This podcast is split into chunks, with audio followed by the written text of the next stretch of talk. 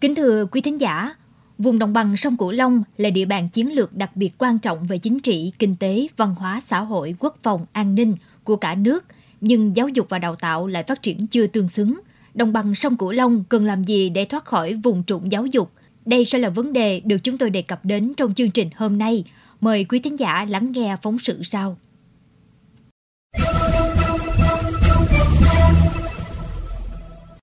Và đề nghị là từ nay chúng ta không gọi khu vực đồng bằng sông Cửu Long là khu vực vùng trũng về giáo dục nữa. Nó bằng rồi, lên mặt đất rồi. Không còn trũng nữa. Và thậm chí còn có những điều rất là khả quan, đáng mừng. Đây là một cái điều mà rất rất quan trọng để chúng ta bày tỏ cái sự vui mừng về những kết quả của suốt thời gian vừa qua. Đây là khẳng định của Bộ trưởng Bộ Giáo dục và Đào tạo Nguyễn Kim Sơn tại Hội nghị Phát triển Giáo dục và Đào tạo vùng đồng bằng sông Cửu Long đến năm 2030, tầm nhìn đến năm 2045, tổ chức mới đây tại Cần Thơ. Nếu năm học 2010-2011, vùng có gần 1.690 cơ sở giáo dục mầm non với hơn 517.000 trẻ thì đến năm học 2019-2020 đã tăng thêm 315 cơ sở và 66.500 trẻ. Công tác phổ cập giáo dục, xóa mù chữ đạt những kết quả đáng kể. Năm học 2010-2011, toàn vùng không có tỉnh thành đạt chuẩn mức độ 2. 10 năm sau, có 10 trên 13 tỉnh thành đạt chuẩn xóa mù chữ mức độ 2. Số lượng các cơ sở giáo dục được kiểm định ngày càng tăng – từ việc chỉ có trường đại học Cần Thơ, hiện nay 10 trên 13 tỉnh thành phố có trường đại học. Tại các tỉnh còn lại đều có phân hiệu của các trường đại học hoặc có chủ trương đầu tư. Bộ trưởng Bộ Giáo dục và Đào tạo Nguyễn Kim Sơn chỉ rõ về chỉ số chất lượng giáo dục phổ thông, đồng bằng sông Cửu Long đứng thứ hai trong 6 vùng của cả nước. Điều này cho thấy sự nỗ lực vượt bậc của học sinh và đội ngũ cán bộ giáo viên nơi đây – giáo dục và đào tạo khu vực này còn nhiều lợi thế để phát triển, nên phải nhìn nhận lạc quan. Cái đầy đủ cái mối quan tâm và cái quyết tâm tạo điều kiện hỗ trợ về của chính quyền, của các tỉnh, thành phố, các cái địa phương, rồi đội ngũ nhà giáo, đấy là một cái quyết tâm có thể cảm nhận được thì phải xem đây là cái thuận lợi con người và học sinh trong những trường học của khu vực đồng bằng sông Cửu Long là một nơi mà học trò thì còn giữ nề nếp. Con người thì hồn hậu, hào hiệp, phóng khoáng. Cái đó là một, đây là phải xem là một thuận lợi cho giáo dục con người của vùng này. Dù đạt được những kết quả khả quan, nhưng giáo dục và đào tạo vùng đồng bằng sông Cửu Long vẫn còn nhiều khó khăn xây dựng cơ sở vật chất chủ yếu nhằm giải quyết nhu cầu phòng học. Nhiều trường còn thiếu phòng học bộ môn, phòng chức năng, phòng làm việc. Tình trạng thiếu giáo viên còn xảy ra cục bộ ở một số địa phương. Tỷ lệ huy động học sinh các cấp học phổ thông đi học đúng độ tuổi vẫn thấp hơn tỷ lệ chung của cả nước, nhất là ở cấp trung học cơ sở và cấp trung học phổ thông, có khoảng cách khá xa so với tỷ lệ chung của cả nước từ 7 đến 13% số trường ở các cấp học có cơ sở vật chất, thiết bị dạy học đạt chuẩn quốc gia còn thấp hơn nhiều so với bình quân chung của cả nước. Ông Trần Quang Bảo, Giám đốc Sở Giáo dục và Đào tạo tỉnh Kiên Giang cho biết. Một số phụ huynh ở những năm đầu mà chúng ta thực hiện thì còn chưa đồng tình cao cho con em mình từ cái điểm lẻ để về điểm chính mà học. Một khó khăn nữa là cái nguồn kinh phí để đầu tư bổ sung cho cái việc xây dựng các phòng học để mà mở rộng cái quy mô cho học sinh ở điểm lẻ về cái điểm chính để học thì nó cũng chưa tương xứng và nó kịp thời. Trong cái sắp xếp trường lớp bố trí lại tỷ lệ học sinh trên lớp thì nó phát sinh cái dôi dư giáo viên ra rồi dôi dư cái nhân viên ra à, nhưng mà thiếu quyết liệt trong cái giải quyết đầu ra. Một vấn đề đáng quan tâm là đồng bằng sông Cửu Long có tỷ lệ lao động qua đào tạo gần 15%, và tỷ trọng lực lượng lao động có trình độ đại học trở lên 6,8%, thấp nhất cả nước. Giai đoạn 2010-2021, tổng chi ngân sách nhà nước cho lĩnh vực giáo dục đào tạo vùng đồng bằng sông Cửu Long là hơn 490.000 tỷ đồng, vẫn còn thấp và chưa tương xứng với nhu cầu của ngành. Đứng trước thách thức kép, vừa phấn đấu đổi mới để vươn cao cùng cả nước, vừa củng cố bù đắp cho yếu tố có tính chất tối thiểu, nền tảng, cơ bản. Đồng bằng sông Cửu Long đang tiếp tục nỗ lực và đề xuất chính phủ hỗ trợ để thực hiện nhiều giải pháp vùng cao cho giáo dục khu vực. Trước mắt, các địa phương sẽ tiếp tục triển khai sắp xếp, cơ cấu thực hiện tự chủ các đơn vị sự nghiệp công lập thuộc ngành giáo dục và đào tạo. Từ đó có thêm biên chế chưa sử dụng để tuyển dụng giáo viên. Xây dựng phương án sắp xếp điều chuyển giáo viên giữa các trường nhằm giải quyết có hiệu quả tình trạng thừa thiếu giáo viên cục bộ. Đồng bằng sông Cửu Long có số điểm trường lẻ nhiều nhất cả nước. Vì vậy phải khắc phục tình trạng phân tán, điểm nhỏ, điểm lẻ dựa trên quy hoạch tỉnh, gỡ khó cho điểm yếu về cơ sở vật chất. Các địa phương đề xuất Bộ Giáo dục và Đào tạo tham mưu chính phủ xây dựng đề án xây dựng trường chuẩn quốc gia cho vùng đồng bằng sông Cửu Long. Bà Nguyễn Thị Quyên Thanh, Phó Chủ tịch Ủy ban Nhân dân tỉnh Vĩnh Long góp ý. Tăng cường cái quy động trẻ mầm non ra lớp hay quy động học hai buổi trên ngày để đạt phổ cập thì cần có cái chính sách hỗ trợ cho trẻ mầm non 3 tuổi, 4 tuổi, 5 tuổi. Không chỉ là hỗ trợ cái chi phí học tập mà tôi thiết nghĩ là cần có cái chính sách hỗ trợ tiền ăn trưa hay là hỗ trợ cho các trẻ ở hộ cận nghèo. Hộ nghèo thì có rồi nhưng mà còn hộ cận nghèo ở đồng bằng thì còn rất nhiều. Hay là những ở những những trẻ mà ở hộ mà sống ven sông sống điều kiện mà không không không đảm bảo thì tôi nghĩ ờ, quốc hội cũng như là chính phủ cần quan tâm. Hay là chế độ chính sách đối với học nghề mình thấy rằng là cái tỷ lệ bỏ học của đồng bằng sông Cửu Long là cao một trong chín đột phá của quy hoạch phát triển đồng bằng sông Cửu Long thời kỳ 2021 đến 2030, tầm nhìn đến năm 2050 là lấy con người làm trung tâm, nguồn nhân lực chất lượng cao làm động lực phát triển.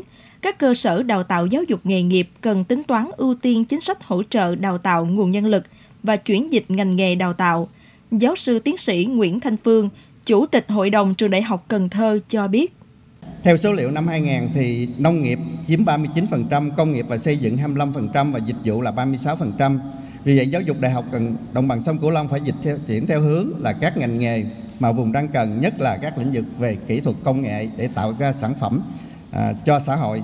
Vì vậy việc ưu tiên chỉ tiêu tuyển sinh cho các ngành này hoặc là những các ngành mà có nhu cầu cao cũng là một vấn đề mà rất là mong muốn Bộ Giáo dục quan tâm. Và hơn nữa nếu chúng ta đi theo cái hướng là các trường đại học ở các vùng khác thành lập các cái phân hiệu thì vấn đề phân bổ chỉ tiêu cho đào tạo các cái ngành đặc thù của các cái địa phương đó có nhu cầu cũng là vấn đề cần phải tính toán. Gỡ khó cho đồng bằng sông Cửu Long, Bộ Giáo dục và Đào tạo đang tập trung nhiều việc nhằm nâng cao tỷ lệ người dân của vùng học đại học. Bộ trưởng Bộ Giáo dục và Đào tạo Nguyễn Kim Sơn định hướng.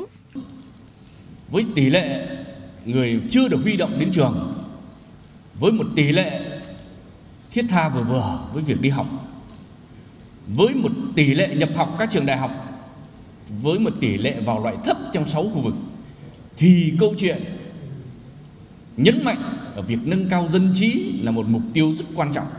Để nâng cao cái mặt bằng dân trí thì những chính sách về đổi mới trong nông nghiệp, trong kinh tế, trong các cái xây dựng đời sống xã hội mới thì nếu không làm được việc đó thì sẽ rất khó cho các chính sách khác sau đó mới nói đến nhân lực chất lượng cao cho nên là trong cái cái cái cái, cái, cái thời gian tới thì tôi cũng mong là chúng ta nhấn mạnh ở điểm này các địa phương tập trung phối hợp với Bộ Giáo dục Đào tạo và các bộ ngành để đề xuất chính sách đầu tư, khắc phục những hạn chế đưa giáo dục của cả vùng tiến lên với những đường hướng cụ thể.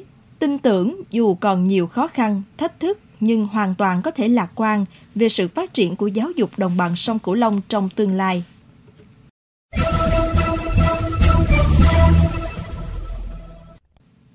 Nhận diện khó khăn, từ đó quyết tâm tháo gỡ giúp giáo dục đồng bằng sông Cửu Long phát triển xứng tầm. Nếu không quá giải những hạn chế, thì khoảng cách giữa điều kiện phát triển kinh tế xã hội và cung cấp nguồn nhân lực sẽ ngày càng xa. Để thực hiện mục tiêu chung về sự nghiệp giáo dục đồng bằng sông Cửu Long, không riêng gì các cấp các ngành mà có cả sự chung tay của tổ chức gia đình, tế bào của xã hội. Nội dung này được thể hiện qua bài bình luận nhan đề Giáo dục đồng bằng sông Cửu Long nhìn về phía trước của biên tập viên Kim Loan. Mời quý thính giả lắng nghe.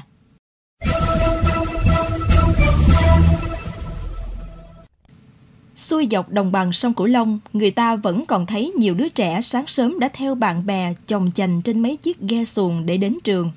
Vì nhiều lý do, không ít phụ huynh chưa dành sự đầu tư cho con mình đến đại học. giữa lưng chừng lại nghỉ hẳn mà ly hương đi làm công nhân.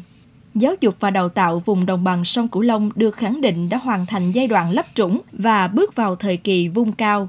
Biết là còn thách thức nên rất cần tất cả các cấp, các ngành, đoàn thể xã hội phải chung tay để xây dựng, trong đó đi từ ý thức đến hành động. Để nâng cao chất lượng giáo dục đồng bằng sông Cửu Long lên ngang với mặt bằng chung cả nước, theo các chuyên gia thì cần chăm lo ngay từ cấp tiểu học, đặc biệt là các lớp vỡ lòng. Việc giảng dạy đi theo lối mòn, thiếu sự sáng tạo khiến người học bị hụt hẫng và dễ chán học. Cần nhất vẫn là đẩy mạnh đầu tư cơ sở vật chất, trang thiết bị, thay đổi phương pháp dạy và học. Các địa phương nên đẩy mạnh tuyên truyền làm thay đổi nhận thức của từng gia đình về việc học, đồng thời nhanh chóng sàng lọc lại đội ngũ giáo viên chưa đạt chuẩn đang đứng lớp hiện nay. Để đồng bằng sông Cửu Long vươn lên thì không thể không đẩy mạnh đào tạo nguồn nhân lực, mà trước hết là tập trung mạnh vào việc xóa mù chữ và phổ cập giáo dục tiểu học, phổ cập trung học cơ sở nhằm tạo nguồn cho đào tạo nghề. Vì thế, nhiệm vụ hàng đầu và thường xuyên của giáo dục đối với các tỉnh thành đồng bằng sông Cửu Long là phải huy động hết trẻ em đến trường và chống bỏ học. Nhiều ý kiến cho rằng thực tế thời gian qua các chương trình dự án đầu tư chỉ tập trung vào xây dựng phòng học chứ không phải đầu tư xây dựng trường học. Hầu hết các tỉnh thành đều có ý kiến đề xuất trung ương nên đầu tư mạnh hơn cho sự nghiệp giáo dục đào tạo. Trong đầu tư xây dựng nên giao quyền chủ động cho các địa phương, đầu tư ít nhưng phải tập trung, đồng bộ và hiệu quả. Và cuối cùng là công tác đào tạo nghề, Đào tạo nghề và ngành học nên gắn với giải quyết việc làm, chuyển dịch cơ cấu lao động, gắn với xóa đói, giảm nghèo. Trong thời đại kinh tế tri thức, chim trời cá nước không còn được xem như thế mạnh hàng đầu của đồng bằng sông Cửu Long. Vùng trù phú giàu tiềm năng nhưng thiếu lực lượng lao động có tay nghề, thiếu nguồn nhân lực chất lượng cao thì cũng không thể nào phát triển ngang tầm với các vùng miền khác. Chính vì vậy, phát triển giáo dục, giáo dục đào tạo và dạy nghề ở đồng bằng sông Cửu Long là một trong những nhiệm vụ cấp bách, hàng đầu và cần có sự vào cuộc của toàn xã hội.